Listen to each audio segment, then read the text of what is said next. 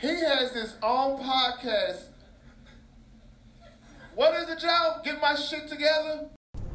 Welcome to the Getting My Act Together podcast for Almighty St. Patrick's Day 2023. You amateurs. Gonna go out and show that you cannot hold your booze. I get it. I've been you. Sometimes I am you. But St. Patrick's Day is for the weak. Anyway, I'm Irish. Hope you had a great week and are looking forward to a big weekend. Uh, I have shows tonight in wherever I said on the last podcast. It is Gainesville. Gainesville, Georgia is the place where I'm going to be tonight. Come out and say hello. I'm closing that show at I can't remember the name of the place. And this is just good. But you know what? Who cares about the plugs? And then Saturday I have two shows in Jefferson, Georgia. Uh, that I mentioned the other day. I could find those, and I will, and I'll put them on Instagram. And I appreciate you joining. Guess what I'm doing? For the second time in how many months? Six months. I am riding home from an out of town stand up comedy enterprise with fucking Paul Ollinger's about to drive us off the road. God damn. Uh, Paul and I are driving back from Ellijay, Georgia to the city of Atlanta, and uh, we had a time of it. Did, did we? Did you have a good time? I willed myself to having a good time. What does that mean, comic, that you willed yourself? You know, Paul Ollinger is the host of the popular Financial Matters lifestyle and uh, Personal fulfillment. personal fulfillment podcast called Crazy Money. Correct. He is a internationally touring headlining comic who tonight was closing out the show in Ellijay, Georgia, which is an hour and a half north of the city of Atlanta. Correct. Roughly. Yes. In what I found out was Gilmer County because some fucking redneck was screaming it at me 45 seconds into my set. and I hadn't even talked shit about him. Anyway, we'll, we'll talk about our sets. That's that's let's talk about sets, baby. Let's talk That's already a this, baby. Let's podcast. talk about you and me. It's a podcast that already exists where people talk about their sets. But we actually did sets tonight, and Paul said it didn't look like I had a good time on stage. Is that right? you tell me. Did you have a good time? I had a time. I, I did not uh, exceedingly enjoy myself, but the the the stubborn Irish asshole part of me enjoyed what I was doing. And you got an applause break at the very end of your set. Like you closed out. They would have stood up if you would have been the closing comedian. If I did, I did get an applause break with the very last joke I did, and that's really just a function of great joke writing, and and really understanding the audience you're in front of. And and you know, fuck the audience. I didn't really have much time for them tonight, and you could say the feeling is mutual. Okay, it started early. What do you think? What happened when you got somebody 45 seconds into your set talking shit? Uh, let's see. Well, I told him to go back to sleep because he was asleep shortly before that. I had At 8:15. at 8.15 it's a long night in gilmer and for those people who listen to the podcast you know i am an equal opportunity offender i talk shit about my own group of people as much as i talk shit about any other group of people i think i believe that i think that's the case i hadn't even gotten to say anything political when these yahoos just looked at me and started yelling out gilmer county as if they were in Duval, Florida, for fuck's sake. It's Gilmer County. Ellijay. I, I hadn't even gotten into any political material. And You had so what you started with jokes about.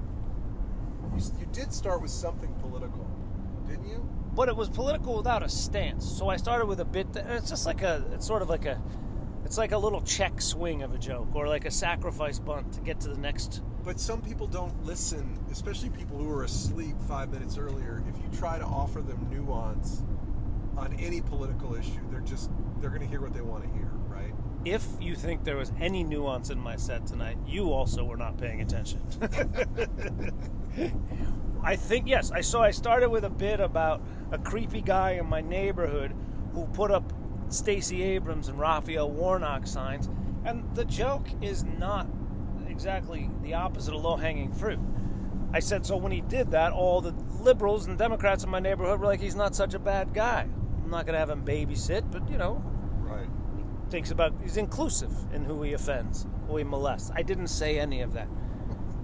And then I said, all the Republicans were like, I knew that that pedophile was a Democrat or something like that. And for some reason, there, there's there's no right or wrong. There's no. God, you are really scaring me the way you drive. Dude, I'm in the lane. I'm just trying to. I, it's dark. It's it's hey, it's wild out here. It's wicked dark. It's wild. We're now in the wilds of Ellijay. We're in s- suburban Ellijay now. Uh, so 45 seconds in, then what happened? Uh, I think they thought you were either making fun of them or or actually a liberal. or both. Well, you know, the thing is, I'm both of those things. but they are such pussies, and, and I told them that. They. Nobody wants to. Nobody can laugh at themselves, and that's the problem with this goddamn country. Nobody can laugh at themselves. This is true. And I have a 10 minute chunk making fun of my own people in the middle of the set, and I hadn't. what I don't do, Paul, is I don't ask them to like me right up front, which might not be good stand up comedy, but I'm hard headed. So, You did stick to your guns. I'll say that. and you know what? They laughed as I told them, despite themselves. Like, that, that that's what's very satisfying. Not all of them. No, no, not, not, not all of them, and not all, very importantly, not all the time.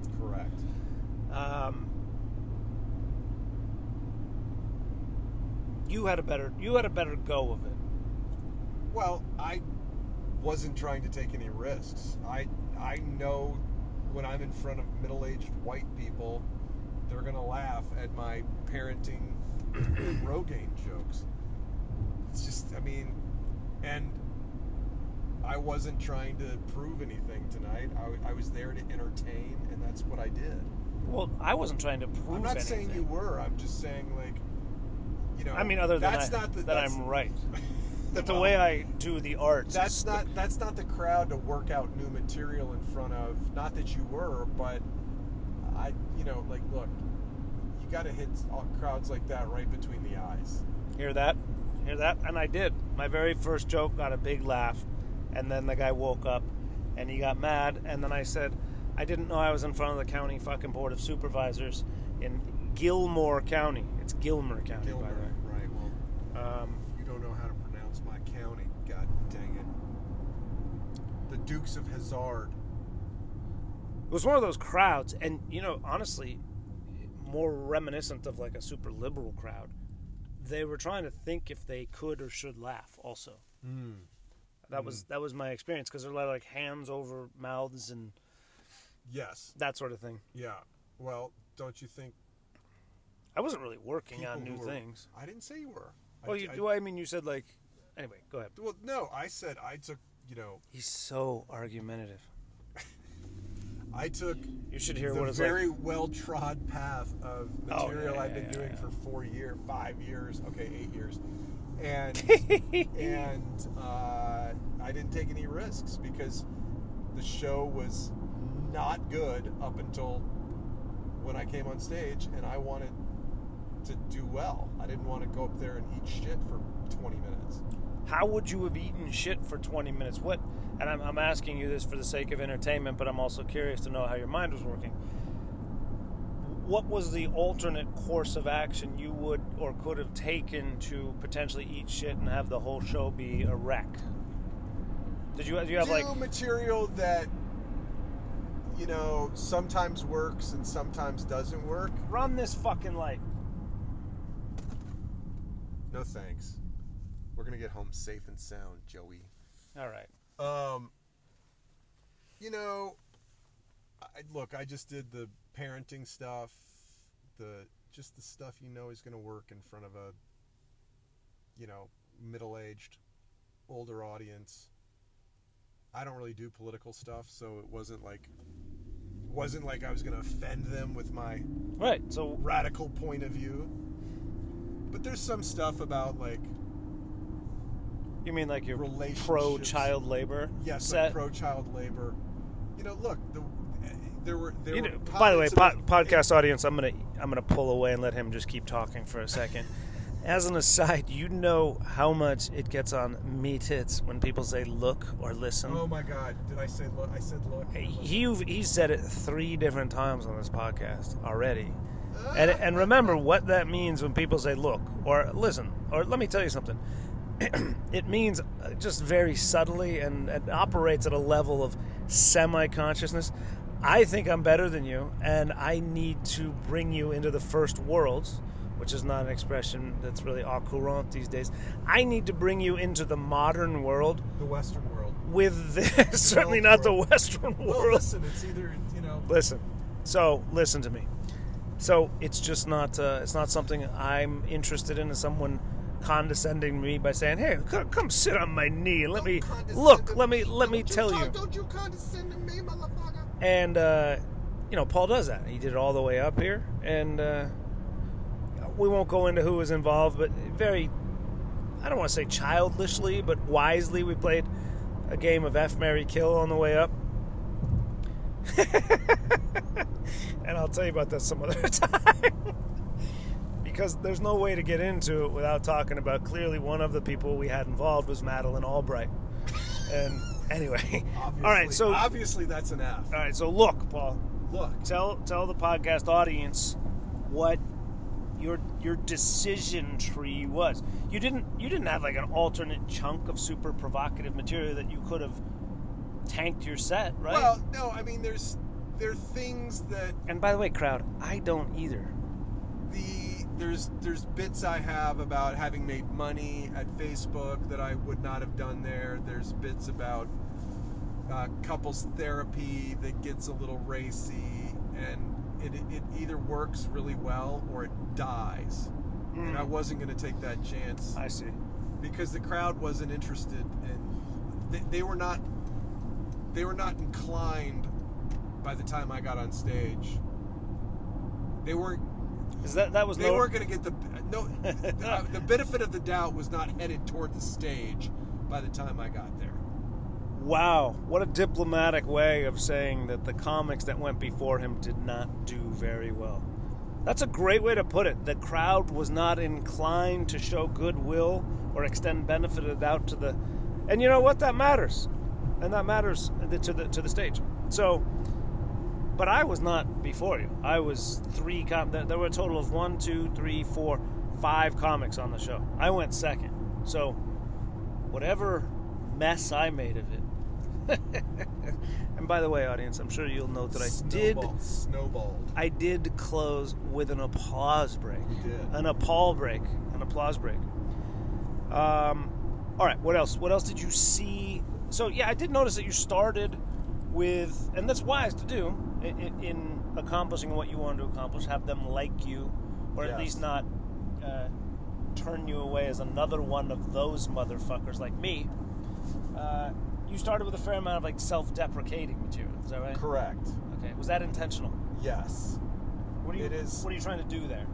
I'm trying to show this crowd in Ellijay, Georgia, that I don't think I'm. Well, I mean, I do think I'm a super smart, sophisticated person. I'm Is that another way of saying you think you're better than them? No, well, I think that that crowd is on alert for comics from Atlanta coming up and telling them how much smarter they are than than the, the crowd, and that they're not sophisticated and that Yep. they're not they're not enlightened.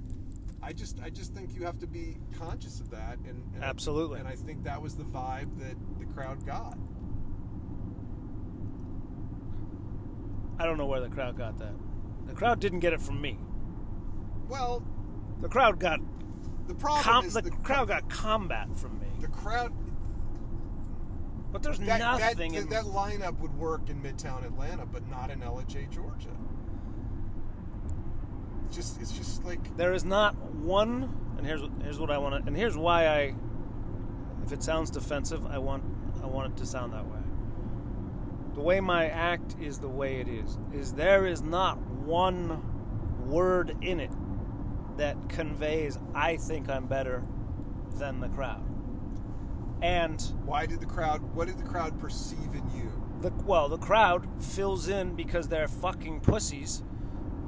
They feel no. I'm, I mean, I'm kidding, but they are also they they engage in what they deny. Right, all sort of polarized crowds. And by the way, I've ripped in front of redneck rooms before. Uh, not tonight, but uh, they they hear what they want to hear Correct. and correct. that's that's up to them.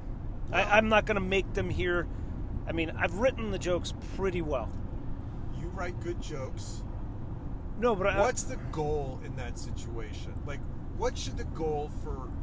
What, what should the, the goal is to get them to laugh at themselves as they do everybody else. And also, I never said anything. They're just like we're talking about. It's it's it's their fault. it's the- well, it's it's It's both. always the crowd. it's never the crowd. Uh, but I'm I'm not going to cave, right? I'm not going to start doing dumb shit. You so did not pander at all. I don't have I don't know that I have pandery material. Is this, No, now I- it's sounding just self-righteous. I don't, I don't even mean the material. I just mean in no way did you did you change your point of view or try to win them over by being by pandering. by pandering. And so, Well, that to was your credit, you know, clear. It was to not your effective. credit, well, to your credit, there was like thirty percent of the crowd that that liked you and was laughing, but the overall vibe did not bring them together. And there were some shitty people in that crowd who left three comics in. I mean, there was probably what forty people in the crowd and twelve left with by the third comic. Is that fourth, Twelve third- comics? No, twelve no, people. Twelve people in the crowd. No, I think there are more. When you went on, there were only. no tw- before before like the third or fourth the, the third comic. Twelve people in that room had left out of forty. well, all I know is no one left during my set. And when that guy that I mixed it up with did leave, his lady friend turned around, pointed at me, and gave me thumbs up and a big smile, and flashed some incredibly aged breasts at me. Dry, as the guy said, dry aged in a cask. Ah, Ninety days. it. Uh, I don't like. Here's what I don't like, and here's what makes me combative and stick to my guns. When I feel like they don't give me a fucking chance, and then then I'm gonna dig in, and then as I did for the first few minutes, attack them. I don't know if I attacked them, but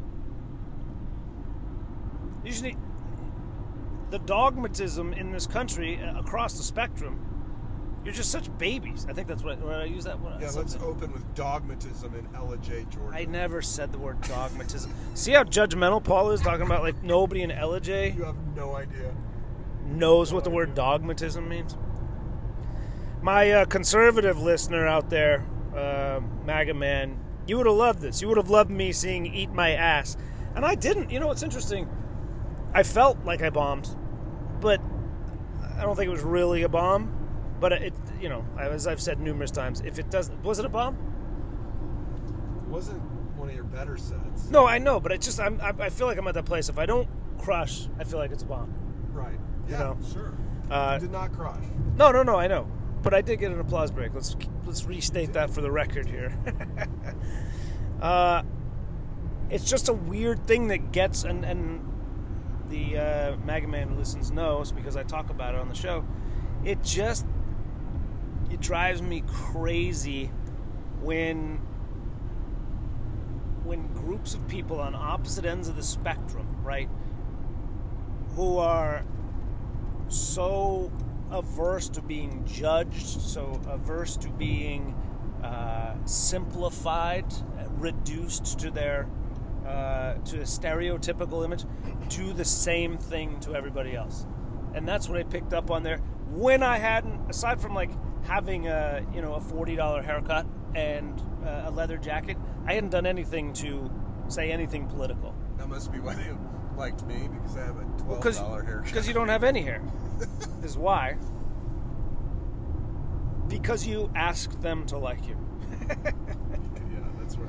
That's right. Any other takeaways from the show? And feel free to offer me more.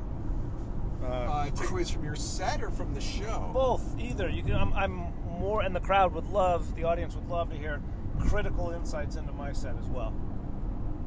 But either, either is fun. Uh, the show. Well, the room was not set up well. The Seems like a recurring theme on these podcasts the, when we the, talk. the room was not set up for success. There were people. There, half the room was empty on the side. It wasn't like if the back half of the room is empty and the front half of the room is full.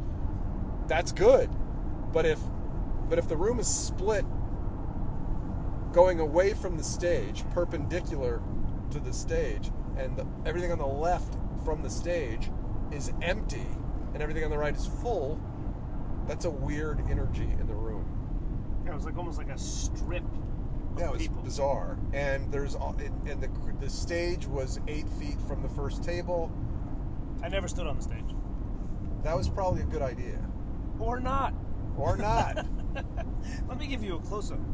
Yeah, the, the if you think of a if you can think of a piano and you think of where the D key is, that would be like the audience in the D, but then the D flat and the D sharp is where there are no people. So it's I like have a no idea what you're talking about. I know but people who listen to podcasts are you know They all play piano. they are piano players. Ah, Uh, high piano players.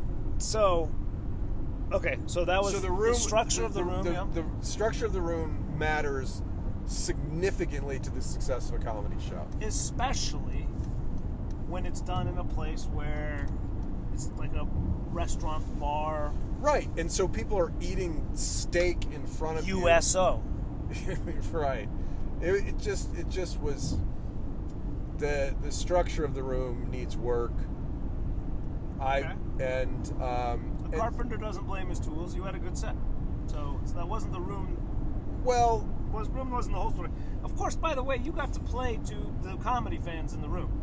the comedy I'm fans. gonna I'm gonna turn my bad set into an attack on Paul's good set, because what I helped do, and this is what Limerick will do for you, I helped weed out the undesirables. Yeah.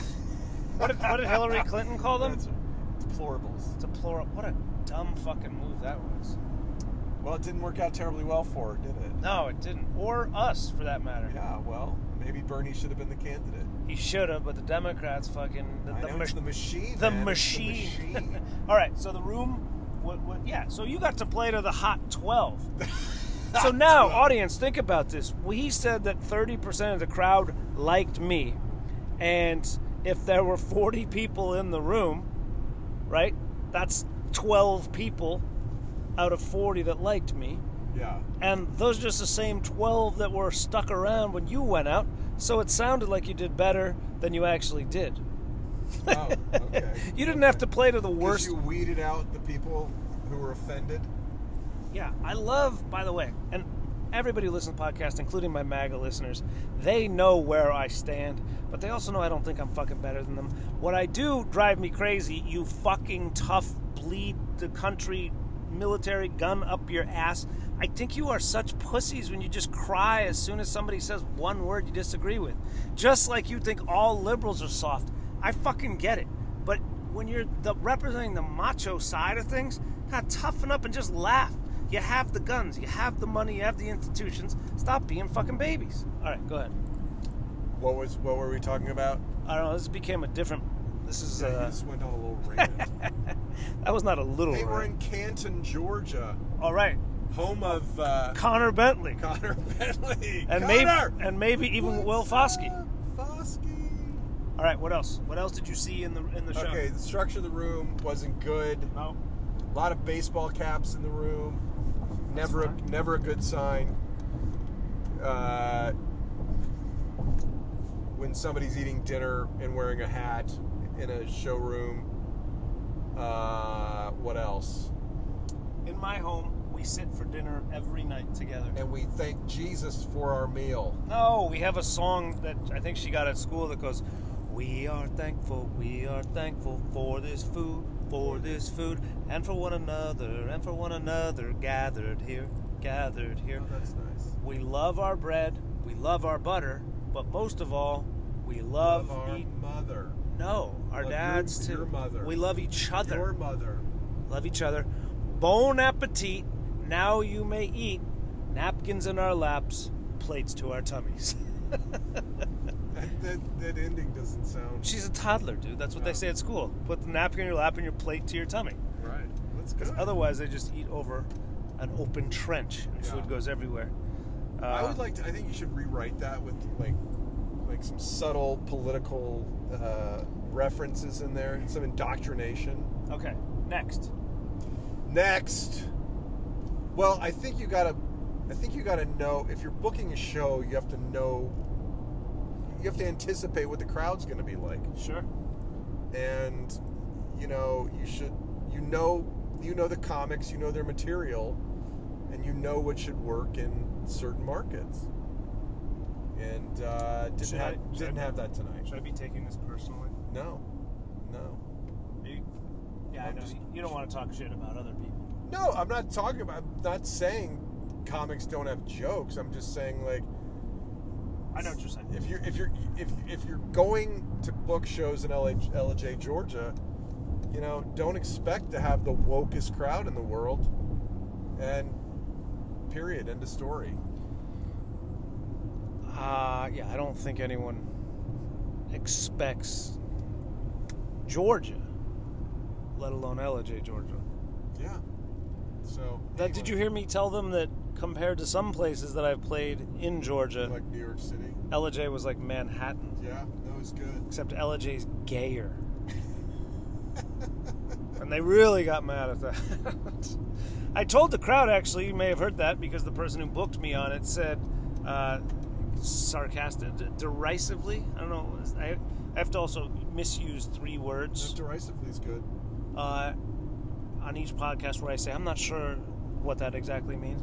But when he booked me, he he said, "Oh, they're gonna love you. Like you're an asshole, and so are they." You know, that's kind of like the vibe I got from him. Right. And I told the crowd that, and I said he was gotta dead laugh. wrong. you got to laugh there. Yes, I, I mean you have to just speak to the truth of the room. I thought when you addressed, I, I thought the way you addressed the situation was positive. Sometimes people go like, "Oh, I'm bombing up here. You guys hate me," and it just takes it down a notch further. Uh, I thought you addressed it without without uh, doing that. I thought the way you addressed it was like was positive. Are you gonna edit out this long pause? No, I'm just thinking of like uh, I'm trying to remember exactly what I did. What was shit like that that you said? Oh, That was that's self-deprecating, and that also feels like a cheap shot from me in that moment. But it is, and it was the truth of it. well, it was. It was the fun- funny, and they laughed at it. Yeah. But sometimes, which is more than they did for other parts of my set. yeah, yeah. Uh, all right. So it's the usual things that make a good comedy show: the comics and the room. And if you have those things, it doesn't matter really what the audience is. I don't think. Well, you can have a bad show with good comics. You can have a good show with bad comics. I think it's. Yeah, I think it's. You know, there's, Wait, what'd you there's, say? a- there's an old expression: you can make uh, bad wine with good grapes, but you can't make good wine with bad grapes. So the question is, you can have a bad show with good comics, and I think but- it's hard to do that, but I think you can. But you can also have a. Can you have a good show with bad comics?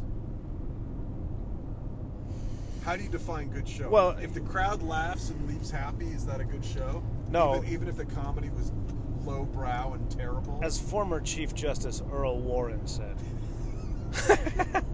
in Brown versus the Board of Education. Uh, that was not he. He That said, wasn't Earl Warren? That I don't wasn't know. the Warren I thought that court? was Thurgood Marshall who was taking it to the court. Uh, there are a lot of cops out here. You guys, well, they love the cop. This is also listeners know sometimes. I sometimes. love the blue. I back the blue. I know you do. I know you do. Uh, I was gonna. T- I I was gonna tell them that uh, Anyway, so the show was what? You know what the show is? A Worth? learning experience. For whom? All of us. I, did, I learned nothing. You learn. I don't believe that. You, you hear how willful I was in saying, like, what an adolescent mentality. Isn't that bizarre? I, I- learned nothing. I think you learn. I think every time you go on stage and you get presented with a different situation, you learn something, even if you don't realize it in that moment. Could you say that more softly to a podcast we're recording while we're driving 80 miles an hour? I think every time you go on stage, you learn something, and and you learn the most when things don't go well.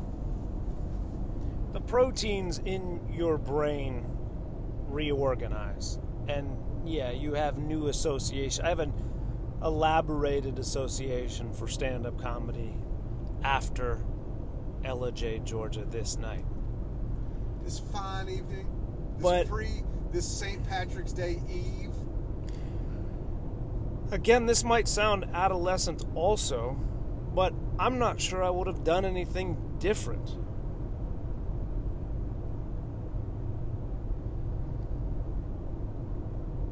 i'm not going to edit out this long pause i don't think i would have done anything different maybe done more time i think i probably did close to 25 You did do a long set. believe me it felt like it too Oh yeah. um, I Paul- think I just did 20. I wasn't trying to push it. Uh, all right. Any other takeaways from this trip to Ellijay? Stand-up comedy at all? Uh, big things coming up in your life. I know Big- you have some. Things coming up. Uh, charity thing tomorrow night. Birthday, private birthday party thing Saturday night. Laughing Skull on Sunday. I'm going to be in Charlotte, Chicago, Columbus, Fort Walton, Biatch. At the block? The, I'm going back to the block. Who are you taking? I'm featuring Oh my for god. Paul Faravar Oh yeah, that's right. That's right. from uh, Chicago. So you're at the Laughing Skull on Sunday. Correct. You know that there's a show happening at the Laughing Skull at five o'clock on Sunday. Is it? What's your problem? It is. What's your problem? Oh, I who know. books that? I do, and unfortunately. Oh, okay. Here we go. We're, uh, as they say in the investment community, we're oversubscribed. Oversubscribed. Uh, yeah, so Sunday at 5 o'clock, uh, it's the What's Your Problem Redux. Is that word? I use that word correctly? R E D U X? uh, does that mean second French? Uh, Or like again, or repeat, or running it back? Yeah. All right. If you're listening to this, you're just blowing your brains out, and I understand that. But sometimes suicide is the answer. It never is. It never is, and you know that because you listen to this podcast, which is a comedy, military history slash USA hypocrisy slash self help podcast, and I'm grateful for that. Suicide is not the answer. We need you. If you're listening to this, there are like minded people in the world because other people listen to it. And they might be fucked up in the head like you are, and clearly like I am, and certainly like these dumb motherfuckers in I'm kidding. The people are very sweet in Ellijay. Uh, I did have one of the more insulting things happen to me after I got off stage. And you gotta really, should we say one more time? I got a standing applause, not standing, I got an applause, Sitting sitting, applause applause break, Yeah. After having a pretty, Legitimate, legitimate applause break. Thank you. After having a pretty rocky set, and it was just enough of a hearty applause that I didn't, that I put the microphone back in the stand. It did not say, go fuck yourselves. because sometimes, or I used to, uh, years ago, that was one of my closers. fuck you too. Um, but that's on me. Do you have anger you haven't processed? Probably. Sure. Sure, absolutely. Do you? I mean, never mind. I didn't mean I asked that. I know. Disappointment. Uh, regret. I think regret and fear. What you want to talk about that? Really get them to fall asleep? What are your Speaking of disappointment, I was talking with a friend of mine the other day, not Paul, not on the car ride up here, but with a different friend. We were playing this game, F Mary Kill. You know, it was not my idea. The other person wanted to play it, and the names came up in F Mary Kill, and I said, "Well, that's an obvious one." Like my wife said, I told you I played it with her one time, and uh, I said, "Okay, sweetheart, F Mary Kill, Dracula," and she goes, "Mary Dracula." I didn't even get the second one out. I was like, "You kind of did." I like to stay up late and suck your blood, take your life from you. Um, so anyway, my buddy and I, like fucking morons, but just like in a gentle banter that happened, there was a game of F Mary Kill, and this guy said he was like the third or fourth person participating in it. He said, uh, "Oh yeah, well, you'd F her because you know she wouldn't leave you disappointed." Which was like the dumbest thing I've ever heard in my life. Boy, Because that guy's a moron. it's not you. It was the other guy the other Oh, day. The other guy, yeah. That Uh, because I'm a man. Like how? What sort of man? What kind of asshole do you have to be to be disappointed at sex?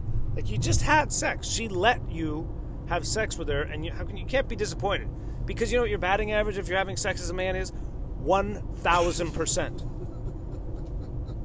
It's it's ridiculous. The idea. And he's like, oh, she wouldn't leave you disappointed, dude. Of course she wouldn't.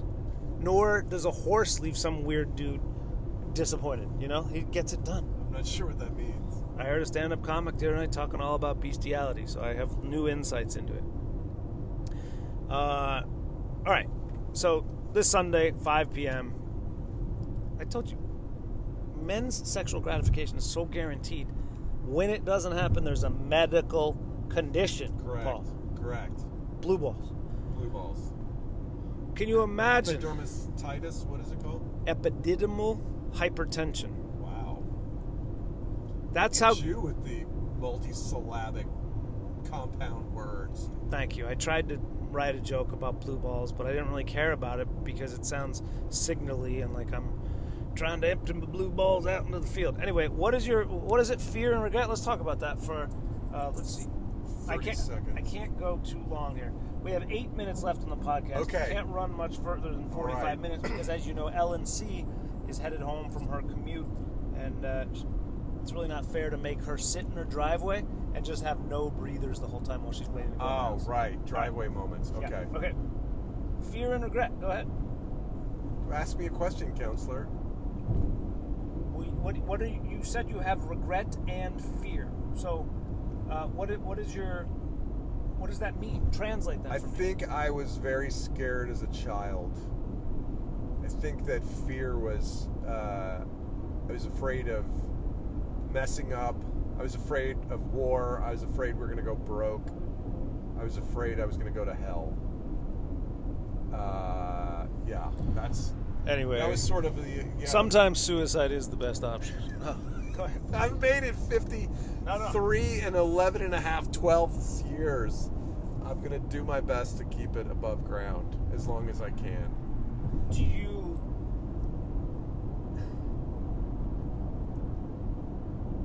I don't. I mean, I'm sure people want to know, like, from what, and we can presume. I Catholic, Catholicism. religion, yeah, yeah, for sure. So how do you how do you I, undoubtedly it still impacts you today. How do Yes. you, how do you navigate it or transcend it or grab it by the lapels and say because on this podcast and this is candid it's a Yeah. self-help podcast Yeah. as well Yeah. we have a phrase let's go fuck all that noise the best you can Yeah. and i'm not being prescriptive i'm asking a question but we have a, a, on this podcast let's go. Surround yourself with people who make you feel most like yourself right? Ah. do things that make you feel most like yourself.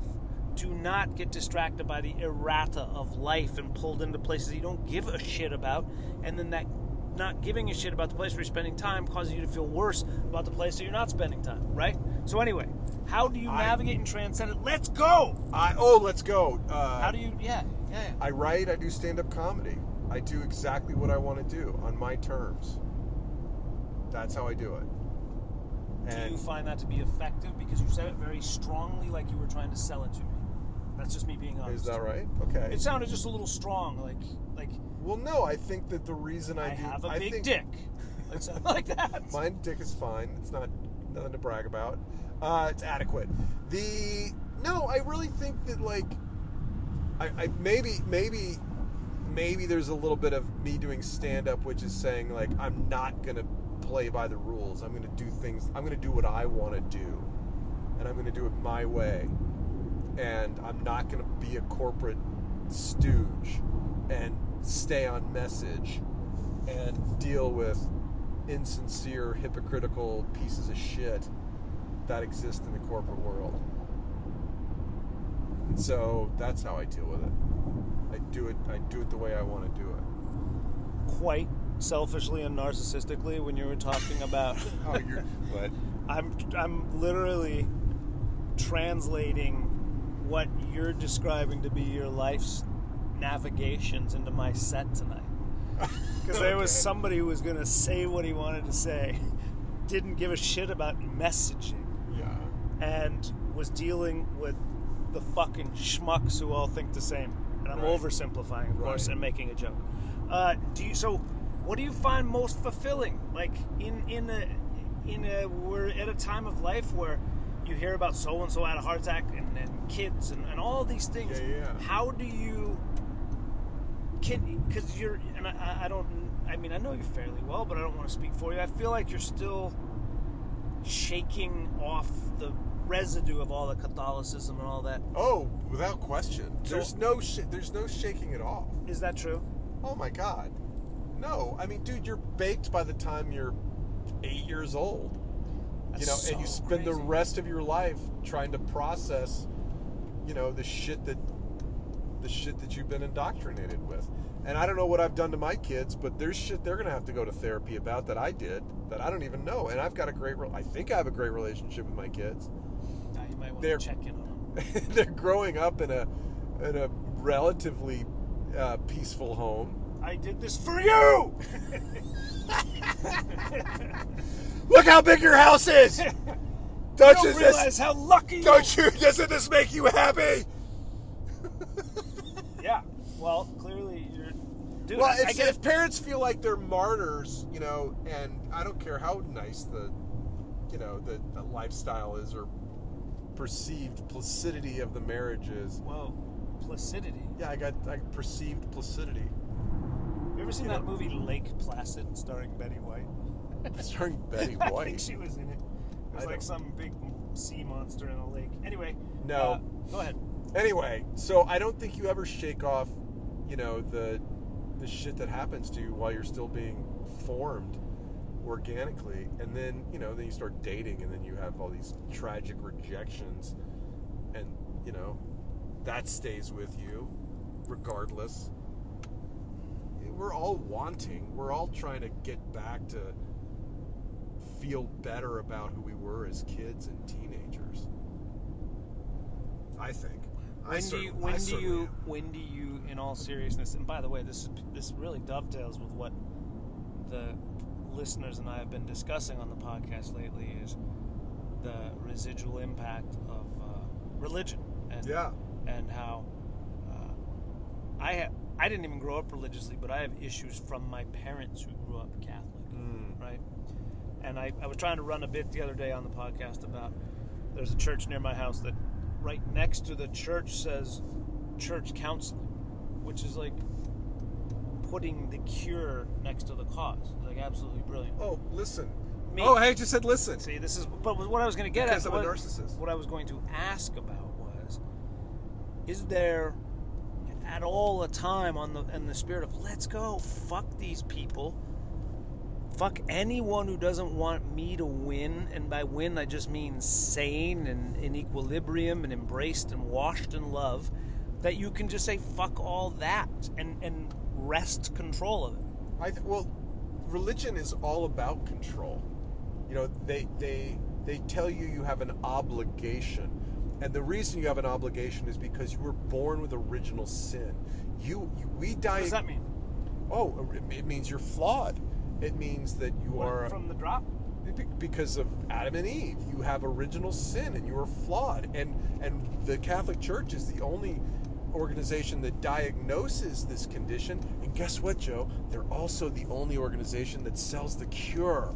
That's what I'm talking about. There's church counseling. Oh, wow! What a coincidence that is. Ah, maybe my and joke's so hacked. you're being told from the very first day of of catechism, you are flawed. You need the church because without it, you will go to hell because you are an evil person, and that fucks you up. Psych- fucked me up psychologically. And you're and then when you're 12 and you're masturbating, you're doing exactly the thing that your God your created body showed you how to that do. your priest showed you how to do. Uh, less, less, let, it took you longer priest. Go ahead. Yes, I guess. Uh, no, I just think it's it's just that you you are filled with shame and guilt over a thing that is hundred percent natural. If there was a God, He would have created your body to do exactly that. It's like I imagine it's like a mini version of of what, especially forty years ago, gay kids went through when they were shamed about who they were because of the instincts God put in their in their identity, and it's just and it, it's all just gross and it's not healthy. Much respect, dude. It's. I don't. I can only imagine what that's like. From, from the drop to think you're not good enough. Is that right? You're, you're, or you're, you're always after being a spot. You're always being judged. Yeah, where are you? God, this big We're going to- therapy moment. We're gonna. going to the Brave Stadium. we're ending up yeah but in from the very drop you're told like you have this like what have you done to prove yourself lately not measure up and Well, it's why just- does original sin have fuck all to do with you i don't know i'm because asking because you're human and because you're being raised in the church and all all humans are flawed which i agree with. We're all flawed. We're all imperfect do but you it- really want to go to 285 east? I do. Okay. Um, all humans are flawed and you must live by the rules of this 2000 year old organization uh, that is as deeply is as deeply corrupt as the most evil corporation any film director screenwriter has ever dreamed up. And they're the ones telling you how you're supposed to live your life. And it's just all so disgusting and so rotten to the core. And there was just a point where i was like wait a minute i'm a grown-up. I know what i'm looking at here. I've seen this in corporate america and i see it in the church and it's disgusting and i'm not i'm not participating anymore. oh so you so you were you maintained your catholic identity until or- about eight years ago oh no Yeah. wonder Yeah, yeah. I mean, I tried to be a I tried to be a good Catholic, and then I found myself in church saying words that I just didn't believe. well because it's nonsense hogwash As Gilbert says, and I wish I wrote this joke. Uh, I was raised Catholic. I'm not Catholic anymore because, well, I can read. Yeah, that wouldn't have gone over well tonight in Gilmer, would it? Uh, well, you know, those are probably more Protestants than they are Catholics, but anti-religious stuff. And in fact, I heard a woman during your set say, "No politics or religion." Did you oh, hear that? Well, yes, because I fucking shouted out, "We're not having dinner," or "Not this is not Easter" or something like Right, that. right. Anyway. No politics or religion. Go. f- This, no, I don't think it would have gone over. Go out as- I- religion bashing doesn't go over in conservative areas. I didn't. Anyway, I'm not saying you did. I'm just saying no, I wouldn't have done that joke because I know it's not going to work. what joke? Well, let's talk about uh, Gilbert's joke. Oh no, no, I got you. Okay. All right. So let me ask you this, and then uh, We got to go because of the driveway moments that we. yeah, no, we're we're LNC's in the uh, red here. Um, what would those self-righteous, smug, Catholic-looking people that I see at the churches that I see, priestly, what would they be saying right now? Would they just be looking like poor child, like shame? Like what would they? And by the way, is there a Catholic intellectual? That might sound really. Yeah, absolutely. They're Catholic intellectuals. So what would they be saying to you right now? Would they be like, "Oh, you"? Well, they'd be using circular logic, and they'd be saying, "Well, you're wrong because the Bible says this, or, Oh. or you're wrong." All right. Anyway, that's the end of the podcast. It's just closed circle of knowledge. Right. They, they, they, take for granted the truth of their supposition and don't feel any need to prove what they believe with actual Oh, I- anything, with I- anything provable. You don't have to convince me, dude. And so it's like, you know, what would they be? I mean, they basically they'd be saying they they'd pray for me and and all this, and it's like, okay, great, you know, I mean, go knock yourself out. Um, So do you you gonna put this into your act? Because this is cl- something clearly you feel strongly about, and I know you have some Catholic bits, but it's usually just about the stuff with the priests and all that. Uh, yeah. Well, I mean, the cat, the, the, the, it was the clergy abuse scandal. By the way, it wasn't abuse; it was rape. It was abuse when Sister Eileen hit me in sixth grade. It wasn't. Yes, yes, we know Rape. what the word means. Thank you. Anyway, uh, but that's the kind of Funny part- how men love to say that word. to say rape. Go ahead. I didn't mean to laugh when I said that word. It's funny how men like to laugh when Uh, they it say was, that but word. it's that. It was. It was. It's that. It, it, it's. It, You gonna- it's the jaw-dropping hypocrisy and evil that was perpetrated and protected by the Catholic Church that finally makes you go, are you really going to deny this? Are you really going to believe this organization that has done this incredibly evil shit? And if I were to start from scratch as a 45-year-old Yep. and I had to decide what I'm going to believe. Am I going to believe that a spaceman came to Earth and gave closeted, 50% of whom are closeted homosexuals, the opportunity to turn bread and wine into his body and blood 2,000 years later? Would I believe that? Of course not. It is every bit as ludicrous as other religions' faiths sound to Catholics. You just can't hear it because it's what your parents told you was true. And that's Because you have the goddamn communion in your ears. There you go. Are you going to put it in your act? Will Will you write some jokes for me? Yes. What's fun? The Uh, problem is, it's not funny. How do you make that funny? you tell your story, and But- if you would just say, if if you would build a bit out of you saying, motherfucker! I think I missed the exit. yeah, I think you did. Well, that's because this insane construction at 400. God damn it. You know why Paul's a good friend? Because he didn't blame it on this interrogation that I'm putting him through. No, it's because I wasn't paying attention. It's because Because of, I was I was He was- sharing my truth. like Mel Gibson, he was passionate. uh, so, if you were to just start with them saying, I'll pray for you, and you say, I don't want your prayers. I bet that's an applause breaking the crowd right there. A lot of people would be like, yeah, those judgmental motherfuckers have caused me nothing but harm. well, what the the joke And, and I don't like laughter, I like applause. the joke I've tried to say, it's like when you tell somebody, a religious person, that you don't believe in God, they say, I'll pray for you. And I'm like, you're not listening. you don't get it. It's like somebody going like, um, I'm a vegetarian. Oh, I've got a great cheeseburger that will change your mind. It's like, no, I'm not interested. I don't, like, you're, you're so wrapped up in your own beliefs, you can't entertain the, the, the possibility that you could be wrong. It almost sounds like the fucking audience tonight in Ellijay. right. Well, I mean, uh, there's I I would wager that there were quite a few religious people in that audience. It's one of the uh, sacred cows, right? Don't talk about this. Don't talk about that.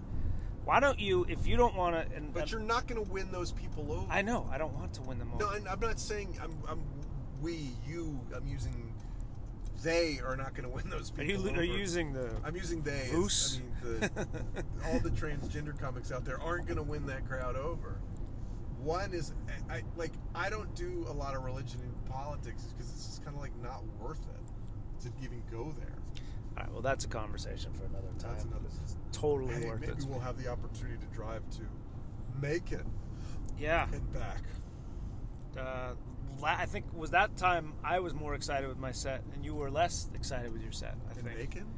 I don't We've know. never done Macon together. In Columbus? You mean? I don't know, whatever. One of those other cities in Right. Georgia.